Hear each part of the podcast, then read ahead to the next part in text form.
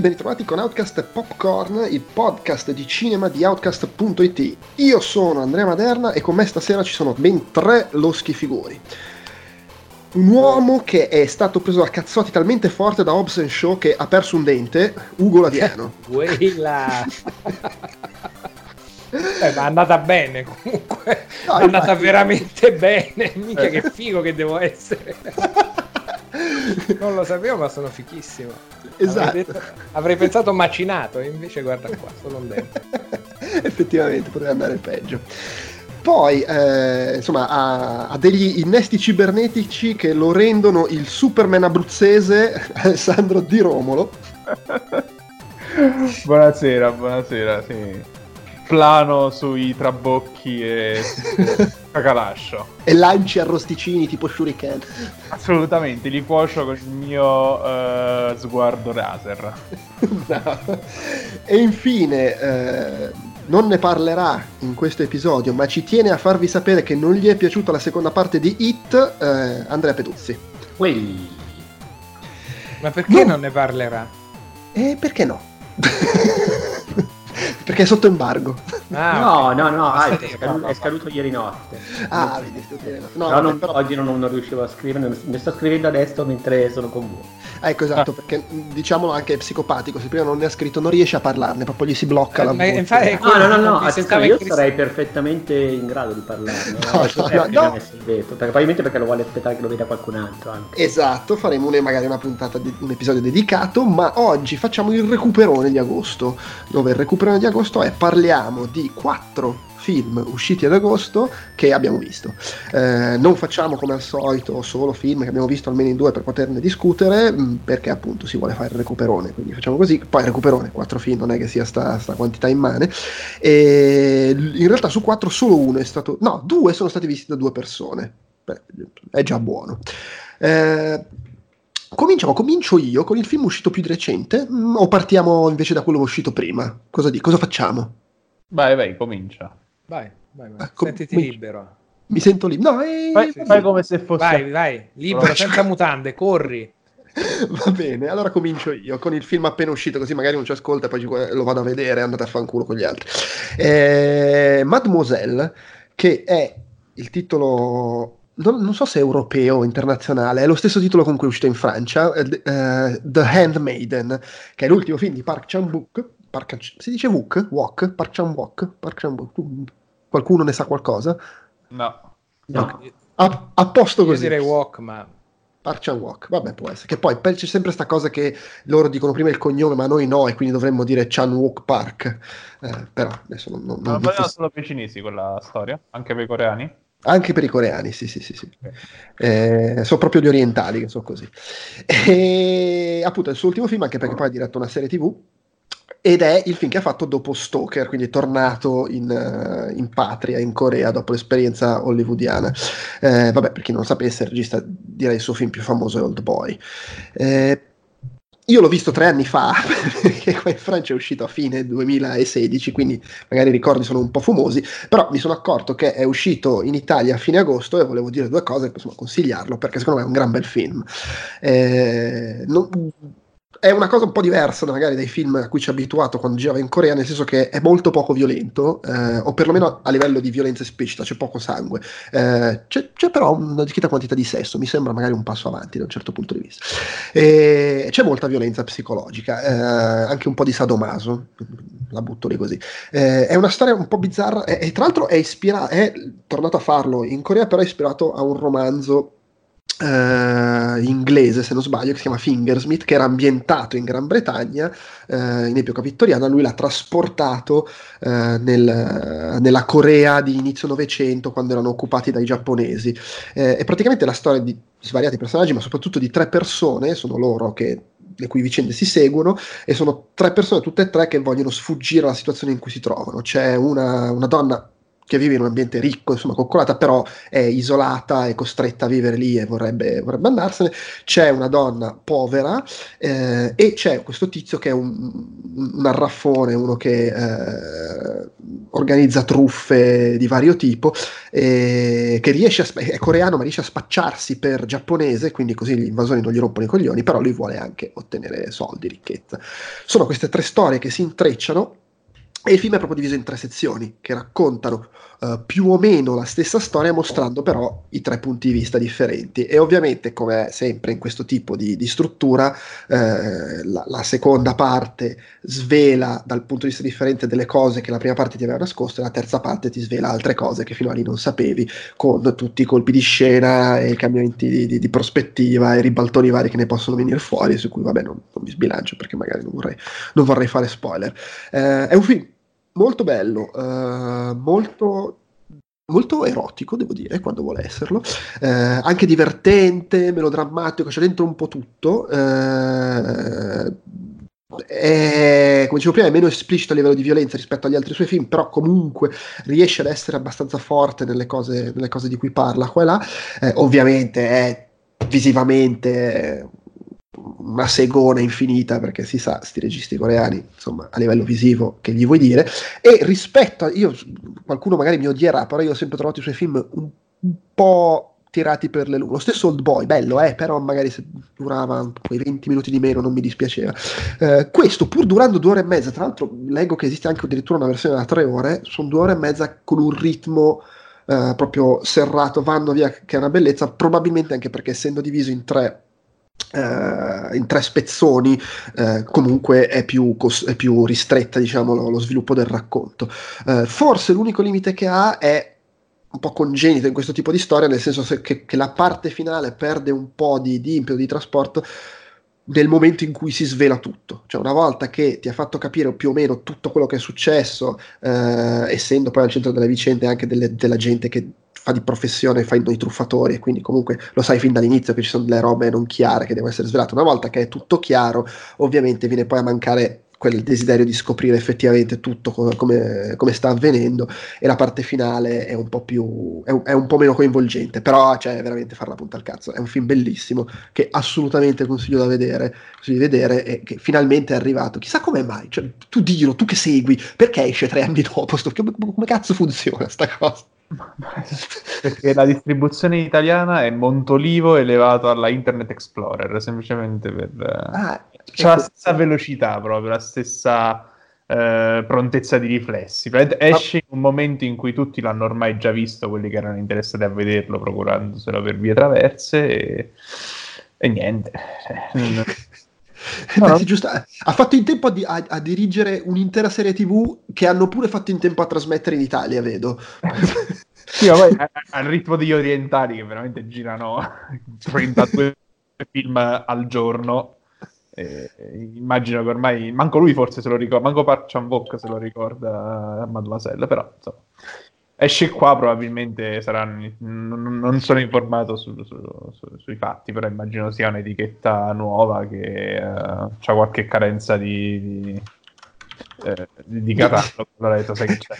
costava poco costava no, poco mademoiselle hanno detto vabbè dai lo buttiamo fuori che eh, recuper- poi, poi comunque fine agosto. Sì sì.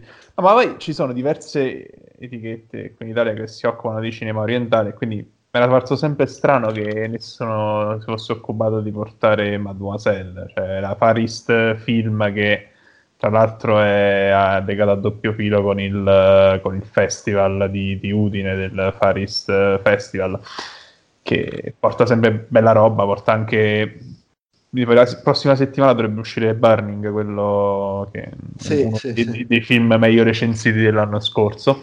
Sì, sì, sì. Conto di Murakami, adesso non ricordo chi era il regista. E, e, però Mademoiselle è stato completamente ignorato nonostante all'epoca, tre anni fa, avesse ricevuto anche un discreto battaggio pubblicitario in tutto il mondo, insomma, se, se, se ne parlava parecchio, anche perché Park chan era abbastanza sulla cresta dell'onda. Non lo so, eh, è una delle tante anomalie della distribuzione italiana, però un film dopo tre anni secondo me è quasi un record. Eh? Beh, non lo so. Beh, vabbè, sì, se non contiamo quelli degli studio Ghibli. Vabbè, quelli sì. No, Sono un caso sì, categ- è un altro campionato. Va detto una cosa, eh, rac- cioè se avete occasione assolutamente andate a vederlo, uh, mymovies.it mi dice che è fuori in 16 sale. Sì. non sono esattamente tante 16 sale. cioè per fare un confronto tipo il Signor Diavolo è fuori in 238 sale. Per cui sì. il, eh, il Re Leone è fuori in 641 sale. Per cui ecco. 16 sale. Vabbè. Però sappiate che può succedere, che, che, che può capitare che sia vicino a casa vostra. Vai a sapere. Bene, gli altri tre film di cui parliamo sono invece usciti. Ma facciamo così, andiamo all'indietro, quindi passiamo a Il Re Leone. Va bene. Do- dobbiamo proprio. Eh, oh, eh, lo so, hai detto tu, io l'ho visto, eh, ci leggevo un vorrei parlarne. sì, sì, vabbè, eh, non parli di Re Leone. Eh, poi, tu, poi tu, te li puppi tutti questi remake dei film Disney, lo so, ti vedo. Assolutamente, assolutamente. no, io sono una Disney War, assolutamente. Cioè... Ah, attenzione, attenzione. Però avete, questo l'avete visto in due perché l'ha visto anche il Peduzzi, che è andato anteprima.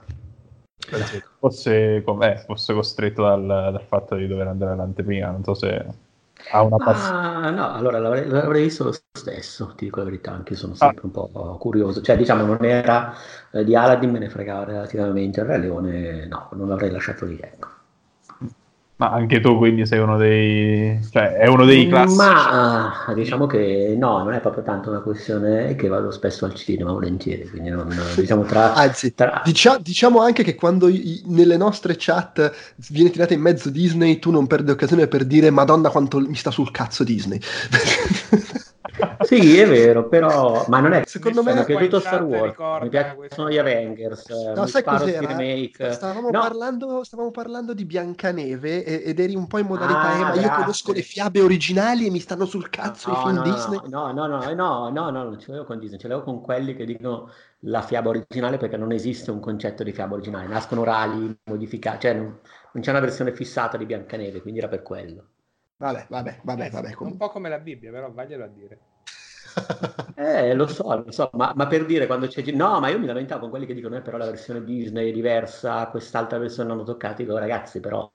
Cioè, non è che se uno stronzo un giorno ha deciso di scrivere quella roba lì è perché era così esisteva. Sì, è, è, è, un po' come quelli che guardano il trailer del remake di Mulan eh, e dicono, eh cazzo, non è identico al cartone animato. Beh, a parte il fatto che, come fai a capire dal trailer, ma poi scusa, comunque anche Mulan è una leggenda cui, a cui si sono ispirati, cioè, avranno il diritto di cambiare due eh, robe. bravo, eh, è la versione Disney raccontata così se domani la racconto, cioè mi sta un po' sul cazzo che quelle Disney sono diventate, però questo non è una cosa che mi sta sul cazzo di Disney, ma della gente che non capisce un cazzo, che quelle di Disney poi sono diventate gli standard a cui fare riferimento quando si vuole cagare il cazzo sull'originalità. Sì, beh, che no. poi oltretutto eh, diventa il paradosso in base al quale Disney ha cambiato le cose per fare il suo film e gli si rompe i coglioni se le cambia ancora. No, ma ragazzi, eh, nel senso, poi queste sono robe veramente talmente vecchie, modificabili, che uno cioè, le potrebbe raccontare se resti diciamo nei binari minimi del, dell'unità narrativa, puoi andare avanti, puoi fare tutti i cambiamenti che vuoi. Ma, se, ma poi anche una semplice rappresentazione, se non stai facendo esattamente lo stesso film che lo rimetti sul mercato, è comunque una reinterpretazione di una storia. In ogni caso c'è un... no? Ci sono sì, dei poi... livelli superiori, quindi o si fa un, un, racconto una volta e quello, ah, eh, ti sei avvicinato, uh, no, Robin Hood non si tocca, è solo quella. Eh, invece no, cioè, eh, queste sono proprio cose, veramente è la materia che poi è più, più manipolabile del mondo. Ma parliamo di Il Re Leone, che invece è esattamente uguale al cartone animato di 25 anni. Ma, è, ma, ma, proprio identico perché identico. io ho visto delle scene non, non, l'ho visto quello nuovo però ho visto delle scene di quello nuovo a confronto con quello vecchio e in realtà sì è vero che ti racconta magari la stessa cosa però guarda leggevo, leggevo che sono più allora... caratterizzate le iene mm. A no. me a livello di animazione allora, ci sono, alcune, ci sono alcune, differenze, ci sono alcune differenze che però adesso non ricordo, non ho annotato, però grosso modo è il Rami Malek dei cartoni Disney in computer grafica. cioè fa il cosplay, cambia, cambia due cose, ma insomma... Sì. Sì, sì, sì, diciamo. Tra l'altro, beh, ma vai, vai scusa, Diro. No, no, ehm, sì, sì, sicuramente ci sono delle differenze rispetto al cartone. Io li ho visti praticamente uno a ridosso dell'altro, uno la sera e la sera dopo sono andato al cinema a vedere eh, il, il remake in sala. Quindi eh, effettivamente ci sono delle differenze, ma proprio minime, minime, minime. Ehm, parliamo, non lo so, c'è una scenetta in più in cui mostrano Nala che fugge dalla rupe dei re per andare a cercare Simba. Eh, c'è un piccolo, piccola scena con le iene diversa, quella, però veramente quei 29 minuti in più di, di- di durata rispetto al cartone sono stati utilizzati per lo più per allungare il brodo di alcune scene qui e lì a volte anche con classe, perché ci sono delle scelte che mi sono piaciute, eh, però per il resto, mentre non lo so, gli altri eh, remake live action o comunque eh, remake, perché in questo caso possiamo parlare di live action perché c'è solo un fotogramma eh, non in CGI ed è il primo, proprio il primissimo fotogramma del film non è in CGI, il resto è tutto animazione digitale, quindi non ha senso per live action.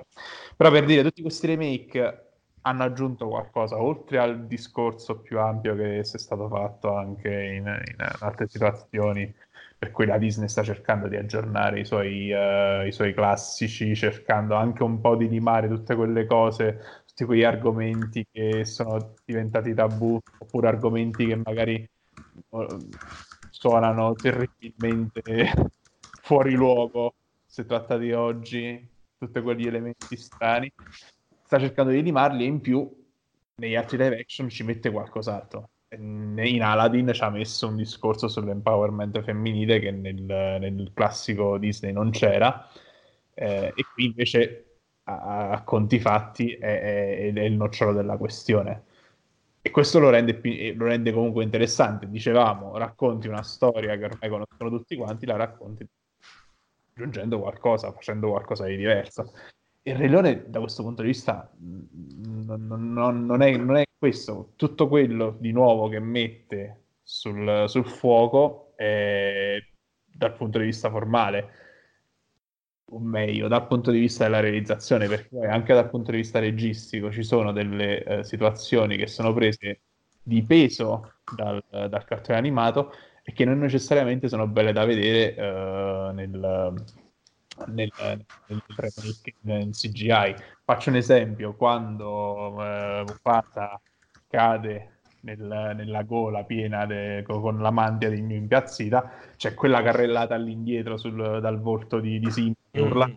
che be- nel, nel cartone ci sta, però effettivamente poi se la riproponi uguale nel remake in CGI, noti che insomma è anche un po' messa così appiccicata al resto, al resto che sembra a volte un, un documentario di National Geographic, stona. Mm, ha un effetto che a me ha dato sensazioni veramente negative. E per il resto, si, alla fine non puoi parlare tanto, non puoi andare tanto oltre il confronto con l'originale, mentre come dicevano gli altri puoi parlare di altre cose con il Re Leone effettivamente puoi solo fare il confronto con l'originale e ti rendi conto che le musiche sono peggiori, le canzoni sono peggiori. Uh, il doppiaggio nel caso, ovviamente io parlo del caso italiano perché l'ho visto in italiano, non so se Andrea l'ha visto. No, no, no, l'ho visto anche io in italiano.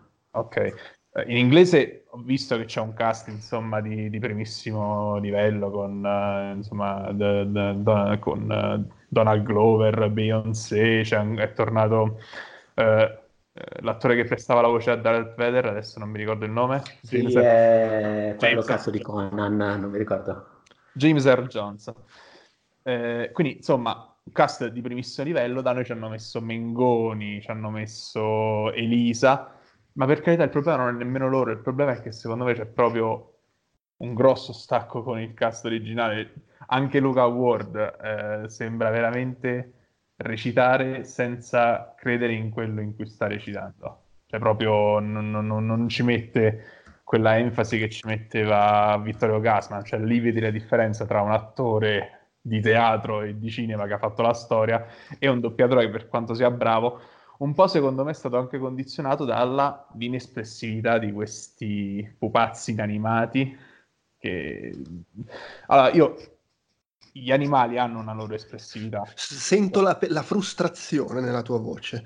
sì, perché allora io non voglio, non voglio, dire una cazzata, nel senso che eh, parliamo di produzioni ultramilionarie e, e, quindi dire una cosa del tipo, vabbè, questi non hanno fatto nessuno studio sull'espressività degli animali mi sembra veramente una cazzata. Sicuramente hanno fatto uno studio di questo. No, eh, il punto è che la forza dell'animazione tradizionale o comunque diciamo di un'animazione che non punta al realismo o al fotorealismo digitale è, è, completamente diversa. Vedi quello che sono riusciti a fare con uh, st- l'ultimo Spider-Verse. Ass- assolutamente. Cioè, la forza dell'animazione sta in alto che non è per forza il fotorealismo, soprattutto quando lo applichi a un remake così fedele come mi dici, ma per quello che ho visto io poi era proprio intende, prima intendevo proprio da un punto di vista registico di messa in scena e di come funzionano gli animali tu sì. vedi la canzone Hakuna Matata, loro che crescono con lo stacco del tempo e da una parte vedi la ricchezza dell'animazione che ti dà su come si muovono gli animali, gli danno carattere, gli danno personalità, non solo a livello di linee sul volto, che ovviamente è più difficile con un animale eh, farlo sorpreso, simpatico, divertito. Quindi gli vai a mettere un po' quella cosa con un'immagine da quello stacco e che comunque in forza espressiva va a perdere sul sì. dinamismo, le dinamiche eh, che rendevano forte l'originale. E quelle sì. Questo senza dubbio. Beh, però... Infatti io non cap- cioè, capisco. Sì. Ok, la linea di questi remake è li facciamo veri e quindi anche questo, pure se lo fai sostanzialmente d'animazione, lo fai col taglio realistico. Però una roba fatta con lo stile di che ne so, uh, Frozen, cioè con lo stile del film d'animazione al computer Disney recente, forse non avrebbe avuto questo problema. Ma infatti è proprio una questione di character design. Uno, pu- cioè il Re Leone punta al fotorealismo degli animali. Ok, questo, okay. questo okay. però il punto è questo, gli animali hanno una loro espressività che, sì, sì, sì, non è marcata come quella di una eh, rappresentazione stilizzata come può essere quella di un cartone animato però ce l'hanno. Ora, se tu punti al fotorealismo, però non fai lo sforzo di fare una sorta di, traduz- di, di, di, di mm, trasposizione delle emozioni, cioè tu, ok, prendi quella, quel, quei dialoghi lì, quella, quel tono lì, quella trama lì e cerchi comunque di plasmarla su un'espressività diversa. Questo sforzo non è stato fatto, cioè questi sono in- totalmente inespressivi muovono la bocca e dalla bocca escono queste parole. Anche quando muore Mufasa, cioè Simba non ha nemmeno gli occhi lucidi, cioè, è totalmente inespressivo. Ah, okay. e, e, ha la stessa espressione quando si prende da bene, ha la stessa espressione quando la nala, la stessa espressione quando è, quando è uh, contrito per uh, aver messo a repentaglio la vita dell'amica al cimitero degli elefanti sempre la stessa espressione che è quella che sta sulla locandina. Non ci sono occhi luci, non, c'è, uh, non, non, non, non, muovono le orecchie, non muovono niente, sono dei pezzi monolitici di pietra. Quello. Guarda, io sono d'accordo, tra l'altro praticamente l'avevo scritto anche in, uh, quando avevo scritto la recensione anche qua su Outcast. Secondo me proprio il, grosso problema del film Uh, non è tanto che l'hanno fatto fotorealistico, perché poi a parte che ci sono stati anche casi in cui, non so, Dumbo, che in ogni caso non mi è piaciuto, il character design non era realistico e ci stava poi anche con lo stile di Barton, diventava una cosa uh, brutta ma tutto sommato più coerente. Uh, qui in questo caso davvero c'è stato il fatto di avere la, questa ricerca di realismo, di realismo da National Geographic, stiamo parlando poi tra l'altro sempre, come dicevi, di un passaggio da animazione ad animazione, non c'è di mezzo live action, non hanno, cioè secondo me hanno pensato che eh, il tono del racconto avrebbe funzionato anche con questo tipo di, di taglio eh, grafico, secondo me però è proprio un problema. Primo perché il Leone in termini narrativi eh, mette in scena qualcosa di estremamente artificioso, shakespeariano, teatrale, e davvero in termini proprio di animazione, l'animazione ai tempi faceva tanto, sia perché erano anche i primi anni del Rinascimento Disney in cui eh, lavoravano molto per adattare l'animazione dei personaggi a quella del volto delle persone, di attori o doppiatori. Eh, ad esempio, io ricordo che lo Scar di Jeremy Irons era davvero molto Jeremy Irons. Beh, anche la come... Iena Whoopi Goldberg. Era. Sì, sì, sì, era come vedere in qualche modo Jeremy Irons a teatro, con tutte le differenze del caso, contestualizzato, però in realtà il Re Leone originale cartone es- es- non era un racconto di animali, non era una favola, era uh, un racconto shakespeariano con attori elaborati in quel mondo lì. Eh, prendere un racconto così umano mh, mm, e cercare di, di, riproporlo con qualcosa di, uh, tra virgolette, realistico, uh, toglie davvero, come dicevi tu, ogni tipo di spessore. Qui semplicemente ci sono degli animali che non stanno recitando. Non dico che non sarebbe stato possibile farlo, perché per esempio ci sono stati casi eh, ma non so, adesso non ricordo tanto bene, però ricordo l'orso di Jean-Jacques Hannot che forse eh, riusciva quasi a lavorare meglio in quella direzione lì, anche se non c'era di mezzo la computer grafica, però per dire tu se vuoi poi provare a raccontare qualcosa di eh, epico, shakespeariano, così con gli animali, però devi proprio adattarlo al loro mondo e tu spettatore devi essere pronto a sapere che stai andando a guardare qualcosa di davvero molto molto particolare, però così tu hai fatto semplicemente un racconto eh, umano teatrale classico, ci hai messo sopra sostanzialmente degli attori che non sanno recitare, perché non sono espressivi e quindi gli togli tutto quel, quello strato lì di profondità e quello che hai alla fine è davvero la cosa che non ti comunica molto. Anche tu prima dicevi l'esempio di Simba quando eh, Muf- eh, Mufasa cade e c'è quell'inquadratura famosissima che nel cartone è anche una delle più famose. Rivederla qua con quell'espressività lì e con quella scelta grafica lì non mi ha fatto né caldo né freddo, era quasi, era quasi grottesca. Sì, vero. E inoltre mh, nel racconto originale c'erano anche delle parti comiche, delle parti buffe che di nuovo erano comunque anche quelle, avevano fortissima impronta teatrale eh, e che qui non, non arrivano. Mm-hmm. Ora, eh, per fare proprio, dargli il colpo di grazia, secondo me è figlio dello stesso sperimentalismo di Polar Express di Zemeckis e poi vabbè anche Beowulf che però ha diciamo affinato quella forma lì e, salvo poi essere messa totalmente da parte dallo stesso Zemeckis è, è, è qualcosa che forse è, è talmente avanti da, da mostrare i suoi limiti questa pretesa di, di, di fotorealismo totale. Eh, altra cosa che secondo me non funziona, eh, il Re Leone, se tu vai a vedere la trama, sì, è shakespeariana, è piena di pathos quanto vuoi, però è molto semplice, cioè è veramente una storiella. Ok, con tutti i riferimenti corti che vuoi, a cui però hanno appiccicato una realizzazione fuori dall'ordinario, uno studio dei personaggi assolutamente raffinatissimo, eh, una ricerca anche della, eh, de- de- dell'espressività, de- non solo della teatralità, ma anche di un simbolismo stilizzato, perché c'era la scena quella dove eh, Simba e Nala fuggono da eh, Zazu con tutti gli animali e fortemente il, lì il character design di tutti i personaggi di contorno cambia completamente, diventano tutti molto stilizzati, i colori vengono sparati come se fosse un lisergico. Tutto questo il fotorealismo della zoppa, ma soprattutto secondo me John Favreau non è stato poi così bravo a sostituire uh, questo con una teatralità ancora più spinta, una ricerca della, uh, della maestosità, cioè poi una delle mie scene preferite, ma penso sia la scena preferita di chiunque ama il Re Leone, che è quella in cui il fantasma di Mufasa appare a Simba, qui tu vedi un pupazzo che parla con due nuvole con i fulmini, cioè totalmente, totalmente eh, privo di pathos, privo di, di qualsivoglia emozione. Tu stai lì ogni volta che arriva la nuova scena provi il disappunto perché inevitabilmente ti ricordi quello che era uno dei tuoi preferiti della tua infanzia e questo si dimostra assolutamente non all'altezza.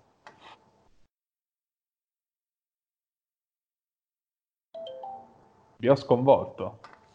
No, no, no, no, no, sì, sono, sono d'accordo. Ecco, secondo me è davvero anche Re Leone, mm, cioè non volevo dire che un Shakespeareano era una cosa complessa, anzi, Shakespeare la faceva proprio facile in termini di racconti, erano, eh, e però com- paradossalmente funzionavano anche per quello che... Eh, Uh, per come mettevano in scena l'attore, quindi per quello che gli affidavano, cioè tutte le storie, le trame di Shakespeare sono semplici. Quindi a questo punto, cioè anche qui erano umani, anche in questo caso, cioè proprio il grosso eh, era nel modo del, dell'attore di recitare quelle cose lì, cioè quelle che erano le sue parti. E qui davvero nella- nel, nel cartone funzionava bene, qua è, è tragico proprio, ma tragico non nel senso shakespeariano, sì, cioè proprio nel senso che veramente è piatto. sì, assolutamente.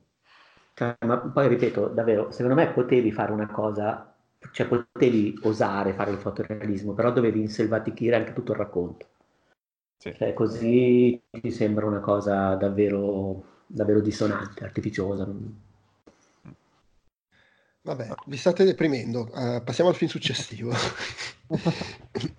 Andiamo ancora un po' indietro nel mese di agosto per Fast and Furious trattino Hobbs and Shaw. Sottolineo in originale Fast and Furious presenta due punti Hobbs and Shaw. In italiano forse sembrava troppo pacchiano il presenta, non so. Eh, no, ma Non- infatti è che non voleva sembrare pacchiano sto film.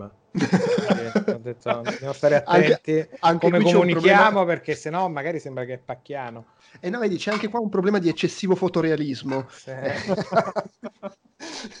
com'è, com'è? Io probabilmente vado, vado a vederlo domani, per cui adesso sono curioso perché, vabbè, Fast and Furious mi diverto sempre. David Leitch, comunque, ricordiamolo, è uno è co-regista di- del primo John Wick, eh, Atomica Atomica. Bionda.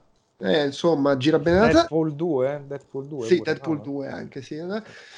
E? L'ho visto solo io? No, No, l'ha visto no. anche Dio. Sì. No, eh, Però Bill- dici tu, Ugo, visto che fino adesso non è ancora... Ah, eh, allora mi sono divertito, è proprio il cazzatone che uno si aspetta. Eh, loro due funzionano molto bene, questa secondo me è la prima cosa da dire. Loro due come coppia funzionano veramente bene e come cazzoni funzionano benissimo. Eh, si vedeva Eh, già nell'ultimo Fast Sì, esattamente, qua proprio ho giocato su quello, quindi grande vittoria di The Rock, produttore, ideatore e tutto, gestore di The Rock. Loro due funzionano molto bene, le mazzate sono belle, ha il problema che, che è relativo, ma che s- hanno fatto dei trailer fighissimi e lunghissimi e uno li guarda e dice ma che ho visto tutto il film, tutte le cose più fighe del film. Un po' sì, però effettivamente sono fighissime e quando te le vedi con le sequenze più lunghe tutte contestualizzate sono ancora meglio. La scena di loro in ascensore come scendono giù dal palazzo, picchia devono uscire da un palazzo a un certo punto e si fanno tutto un bel confronto, so più figo io, sei più figo te, ti prendo per il culo io, mi prendi per il culo te, è esilarante come ritmi cinematografici, azione e caciara, e testosterone, stronzaggine, funziona benissimo. Idris Elba, quando c'è che fa il cattivone, c'ha i suoi momenti e le sue scene fighe, l'avrei voluto ancora un po' di più, ancora un, ancora un po' di più, ancora un po' di più di Idris Elba. Sul finale prova a giocarsi la carta famiglia rivisitata attraverso la famiglia eh, di The Rock, eh, ma non- non- a me non è arrivata la spinta del cuore della famiglia Torretto, hai capito? È un po' più guarda, ci abbiamo la famiglia anche noi nel mio film, va bene? Anche per me la famiglia è importante. E facciamo le mazzate tradizionali qua, perché noi siamo un po' così samoani. E, mm, quindi lì un po', po' mi ha mostrato il fianco, secondo me, la, la, la, la, super piacioneria di The Rock di appropriazione del franchise. Adesso si fa come dico io, e beh. E, però il film è molto divertente, quindi a me alla fine è piaciuto. Alla fine è piaciuto. Sì, Mi io sono l'ho divertito. l'ho trovato abbastanza divertente, però eh, ricollegandomi a questa cosa che hai detto dell'ultima parte che- in cui lui cerca di ficcarci a forza la famiglia e non ci riesce, e a me quella parte l'ho, l'ho vista in italiano, tu l'hai vista in italiano? Sì, purtroppo sì. Quella parte, secondo me, anche a causa del doppiaggio risulta un po' cringe. Sì, sì, addirittura, sì, con- sì, sì, sì, no, fastidio, fastidio, fastidio.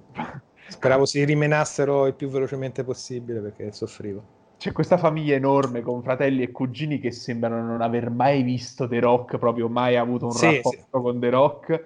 Forse neanche tra di loro hanno un rapporto queste persone. Proprio c'è il fratello che proprio sembra dirgli guarda io a te veramente proprio non ti conosco. No, provano a creare nuovi legami di famiglia, ma se non mi usi quattro film per svilupparmele, questo chi è? È Pinotto 2, Pinotto 3, Pinotto 4, non è che sono particolarmente affezionato. Sei appena Senza- sbarcato qua. Quello senza dubbio, però anche Rob Cohen nel primo Mm. film, comunque quel, quella- quel concetto di famiglia un po' anticonvenzionale riusciva a buttartelo Sì, lì. sì, è vero, è vero. No, Perché ma era- qua è proprio piacionata, è chiaro che ho la famiglia anch'io. Sì, ma qua proprio e il fatto è che è tutto secondo me poco spontaneo, nel senso, ok, il film ruota questa coppia che ha evidentemente grande alchimia e grandi tempi comici, che sono loro due, Mm. e, questo può starci perché il film nasce proprio dall'intento di The Rock di farsi il Fast and Furious suo senza Blackjack, Squillo di Russo e Vin Diesel, mm-hmm. e ok, lo capisco, però a me sembra sempre che è tutto tirato troppo via, tutto troppo piatto, tutto che scorre troppo su binari, sempre per valorizzare loro due su schermo, che per carità è divertente. Eh, ma per quello ti dico che Idris Alba per me un po' sacrificato, che sì. si poteva fare di più, si poteva fare di più assolutamente. Eh, e mh, non solo questo, anche alla fine anche la storia, tutto, tutte le svolte narrative sembrano un po' tirate via. Cioè, sì, sì. non c'è mai al, al centro di, di, Fast and Furious, oltre al concetto di famiglia che ovviamente tiene tutto unito e eh, aiuta anche a, a, diffondere il verbo di Fast and Furious nel mondo perché alla fine diventa una famiglia multietnica allargata e quindi chiunque può riconoscersi può provare empatia per uno dei personaggi e si forma questa grande famiglia in cui tutti ci vogliamo bene. Qui non c'è, ma non solo questo, eh, in, in Fast and Furious c'è anche il conflitto, c'è mm-hmm. anche personaggi che la vedono in maniera diversa e che insomma si scontrano l'uno con l'altro. Ci sono state delle dipartite per carità di personaggi minori, però comunque contribuiscono a anche l'azione contribuisce a, a, a, a, trasmettere quel senso di precarietà, quel senso comunque di pericolo. Qui quel senso di pericolo non c'è mai, ogni svolta narrativa viene superata con scioltezza del tipo siamo ricercati da tutte le intelligence del mondo, vabbè ma non fa niente, ci facciamo due documenti falsi e andiamo in giro. Eh, tu c'hai il virus dentro il sangue che ti farà ammazz- ti, ti, ucciderà nel giro di 24 ore. La, l'unica macchina al mondo che può cacciarti il virus si è rotta. Tranquilla, andiamo da mio fratello che fa il meccanico e te la ripara. Cioè, è, sì, è... secondo me sai cos'è qua? Eh, que- tutto quello che dici lo condivido. Secondo me è che è diventato un po' eh, autoconsapevole e e parodia un po' di se stesso, cioè è talmente spinto sul gioco tra loro due, sulla chiave eh, eh, sbruffona e cazzoneggiamo e facciamo questa roba qui ed è sempre un guarda che cosa ti metto sul tavolo, boom, boom, boom, sempre... Eh? Che ci gioca molto su questa roba, quindi anche i conflitti poi alla fine sempre, si concludono sempre un po' con una battuta, una cazzata, loro vengono torturati, non è che c'è una scena dramma, ton, è loro che dicono cazzate mentre gli mettono 10.000 volt attraverso il corpo ed è botta e risposta tra tortura e 10.000 volte, quindi è, tutto il film mi sembra che come cifra si prenda un un po' meno sul serio per quanto uno possa pensare che Fast and Furious si prende sul serio, però la drammaticità dei loro racconti e, e il peso che mettono su certi eventi da tradizione alla serie, secondo me qui un po' si perde proprio ed è la chiave con cui secondo me hanno voluto un po' staccarsi. Che magari... Quello è, è un po' il segno di non c'è Vin Diesel fra i coglioni, uh-huh. gestisce The Rock nel senso che Vin Diesel è quello che ci tiene ad avere i momenti intensi in cui lui può stare lì e fare uh, uh, mentre The Rock è quello che tipo quando ha fatto Rampage sì a un certo punto mi avevano proposto di far morire il gorilla alla fine ma che siamo scemi il mio pubblico deve avere un finale che lo fa sentire bene cioè The Rock è, è quello che i suoi film devono essere sostanzialmente tutti Jumanji eh sì. Ma pensa che stavo proprio per dire quello, che la chiave stilistica è molto più il Jumanji, cioè che il primo era più drammatico, poi in, in, arrivato nelle nuove mani è diventato molto più parodia di se stessa. Ecco, The Rock non ci sarà in Fast and Furious 9, mi sembra di aver uh, visto. Né The Rock e né... vabbè, nemmeno... Uh, aiutatemi. Jason Statham, dico. Ah, sì. E credo che questo non, non, potrà dare origine a un franchise parallelo perché sì, sta andando bene, ma non così bene come si aspettava la Major, mi sembra di aver capito. Poi vabbè, The Rock ovviamente te la vende sempre, cioè vende i glue agli eschimesi va su Instagram a dire abbiamo battuto il record di Endgame perché per quattro settimane è stato il film eh, con maggiori incassi worldwide, mentre invece Endgame solo tre settimane era stato sulla vetta di incassi worldwide. Vabbè. Queste poi so... E cagaci il cazzo. Vabbè, comunque male non credo che sia andato. No, no, no per carità. Eh, no. Male no, però... però devo, dire, devo dire, mi farebbe abbastanza ridere se neanche con Fast and Furious scritto nella locandina riesce ad avere un successo perché conferma che The Rock ha successo solo quando va nel film di Vin Diesel. cioè successo nel senso a quei livelli perché continua a tentare di lanciare franchise e continua a non riuscirci. È che secondo me vabbè eh, con, con Jumanji secondo me c'è riuscito perché è stato eh, è, perché è un film di gruppo sì, ma no, forse anche perché è un film per famiglia, cioè lui vorrebbe fare il film d'azione alla Fast and Furious, però farlo per famiglie è una cosa che secondo me non è compatibile. Cioè, Fast and Furious non so quanto ci, quanto ci vadano le famiglie a vederlo, quelle tradizionali, quelle mamma, papà e due bambini piccoli.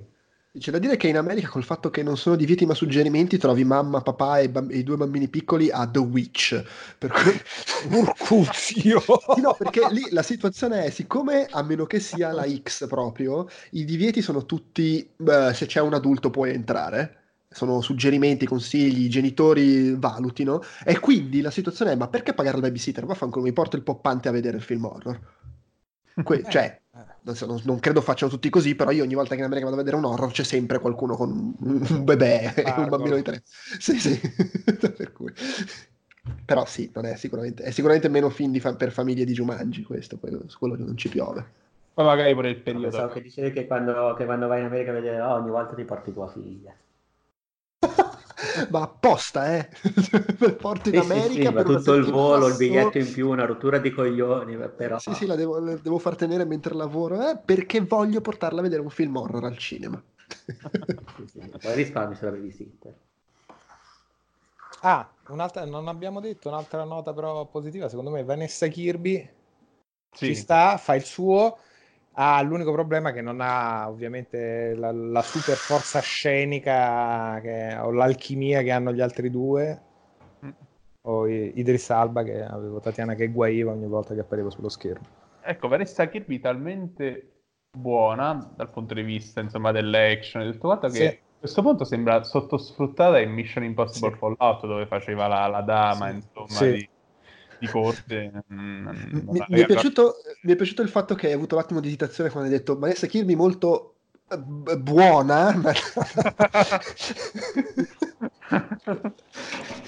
anche molto buona anche bellissima ci mancherebbe altro però insomma è, è stata un po' vabbè sì ma era anche un po' una nota dolente di Mission Impossible Fallout perché era quella parte che un po' non Mm. Finto ambigua che non è che si capiva molto almeno alla prima visione Sì, poi c'era quella cosa che palesemente la scena in cui lei al microfono, la- quando l'avevano girata, stava cantando e poi nel film hanno fatto che stava finendo un discorso, gi- giocandoci col montaggio. sì, Queste cose un po' strane. Però sì, vabbè. Vabbè, quindi comunque ci vado domani a vederlo. Cioè, me lo- Ma sì, ma sì, ti diverti. come no Vabbè, se mi diverto, mi diverto. Va bene, a proposito di film che sicuramente in America eh, la, la gente porta a vederli i poppanti e non sarebbe il caso. Eh, Peduzzi, chiudiamo con te che ci dici di questo Midsommar, che dico io non l'ho ancora visto, ho il programma di andare a vederlo dopodomani, però mi sono, mi sono fatto l'idea che sia esattamente come Coso eh, Ereditari, però di più, e talmente di più che poi alla fine è troppo. Però tu mi dicevi che non l'hai visto Ereditari. No, io pensavo che, mh, che lo avrei recuperato, ma alla fine non sono riuscito a travocarne tutto. Per cui Mm. io sono andato sostanzialmente a vedere Midsommar senza aver mai visto nulla di Ari Aster, senza aver visto Ereditari, sapendo solamente che era un bel film e che ne parlavano tutti bene. Però comunque, insomma, così ci sono andato un po' a cazzo. Beh, in realtà però attenzione perché Ereditari c'è comunque un sacco di gente che, che non ha apprezzato perché era l'horror che mm, un po' ridicolo. Ma allora, eh, Perché ha questo problema Ereditari che gioca molto sul fatto che sì, ti sta facendo delle rob- vedere delle robe agghiaccianti, ma che sono anche un po' ridicole poi se le guardi in maniera distaccata. E per dire, a me ha anche fatto abbastanza ridere e non mi ha fatto quasi per niente paura perché erano tematiche che a me non fanno paura. Me è piaciuto, però mi rendevo conto che, cioè, non mi stupisce per niente il fatto che ci sia gente che sghignazzava guardandolo. E da quello che ho visto di Midsommar mi sembra che rischi parecchio sta cosa, sbaglio? allora, io, io ho riso tantissimo durante Midsommar. Eh, vabbè, in parte perché il eh, protagonista eh, mi ricordava tantissimo Chris Pratt, comunque recitava, recitava con Chris Pratt, per cui secondo me quella partita la poteva è, Ja- è Ja- è Jack Raynor, giusto? Esatto, Che era quello che La faceva pro- il fratello in Sing Street. Così, butto. che non ho visto ancora, era quello inglese, giusto? Eh, sì, irlandese. Irlandese. Vabbè, comunque faceva ri- cioè non lo so, per come recitava così ho detto, cazzo, ma questo se, la- se ci fosse stato... Oppure ero io che ci sovrapponevo Chris Pratt, per cui pensavo, cazzo, qui adesso fa una cazzata, fa una faccetta, fa la roba delle sue.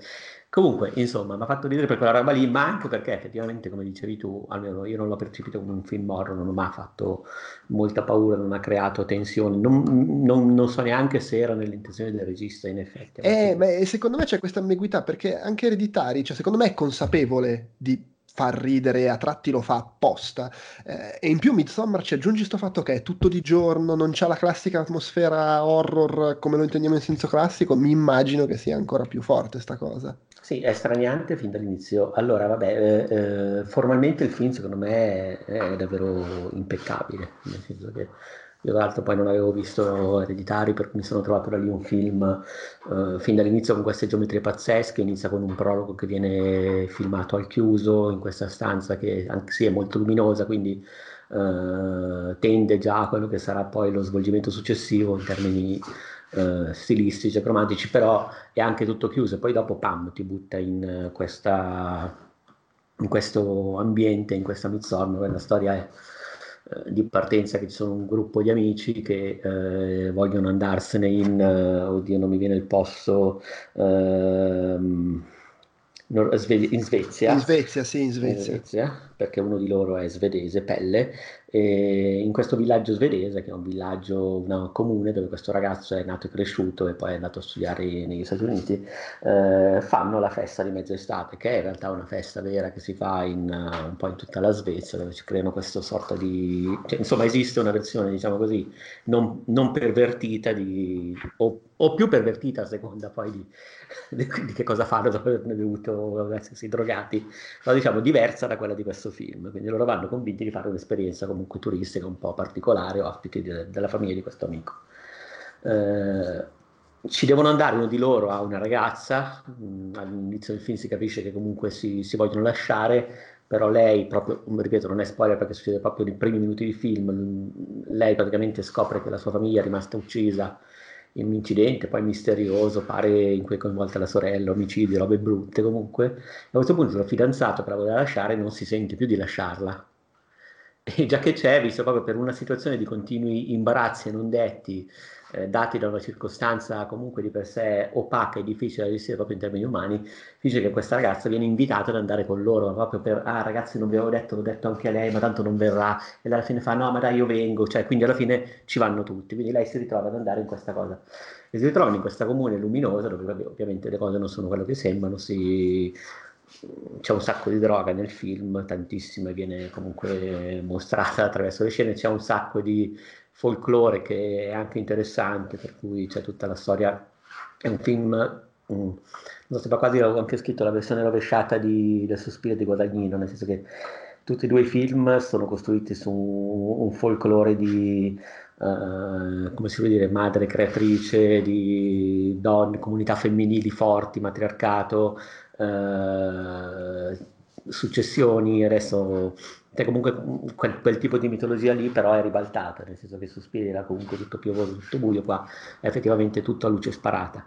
Per cui, ripeto, mm, non mi ha fatto paura, è un film che per un bel pezzo di film ho trovato interessante, però dopo un po' ho iniziato a trovare scontati i comportamenti dei personaggi, nel senso che a un certo punto tutto si incastrava in maniera un po' troppo docile. Eh, poi tutta la promessa antropologica che veniva spinta all'inizio, secondo me è andata un po' perdendosi e io ho finito per perdere anche interesse in quella che era un po' eh, la mitologia del film, che per carità è una cosa mia personale, però è un film che la punta tanto su queste cose qua. E, è anche un film che rivela quasi subito quelle che sono le sue intenzioni, quindi eh, non riesce a costruire molta suspense. Eh, ripeto, non che sia un problema, se però non mi dai nient'altro in cambio e io in realtà uh, ho finito per l'annoiarmi. Diciamo che è uno di quei film a cui non posso fare tanto le pulci perché non è che è un film formalmente brutto, però è un film che non avrei voglia di rivedere. Non, non riesco a fare un, una critica diciamo più sensata di questa. Mi, mi, mi stai deprimendo però. eh, addirittura? E mi no, ma, allora, ma perché davvero secondo me magari a te piace, però io in realtà dopo un po', dopo l'inizio e il fatto che ok non è un horror, all'inizio ho fatto ok ma questa recitazione un po' strana, un po' marcata, però in fondo allora lui la sta facendo apposta, vuole creare queste situazioni di tensione, di imbarazzi, di non detti che poi fanno andare avanti la trama, quella cosa lì l'ho gradita.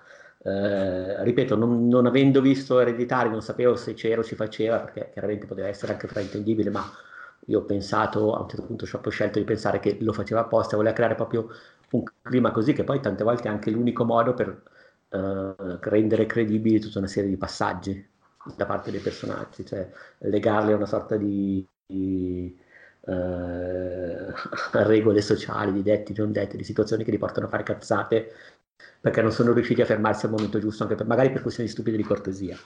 Uh, e questa cosa da un lato è comica, grottesca, però dopo un po', veramente dopo metà, non, secondo me ha perso un po' potenza a livello visivo, l'ha ritrovata un po' sul finale, e boh, butta lì tutto un sacco di carne al fuoco che secondo me non cuoce poi abbastanza bene.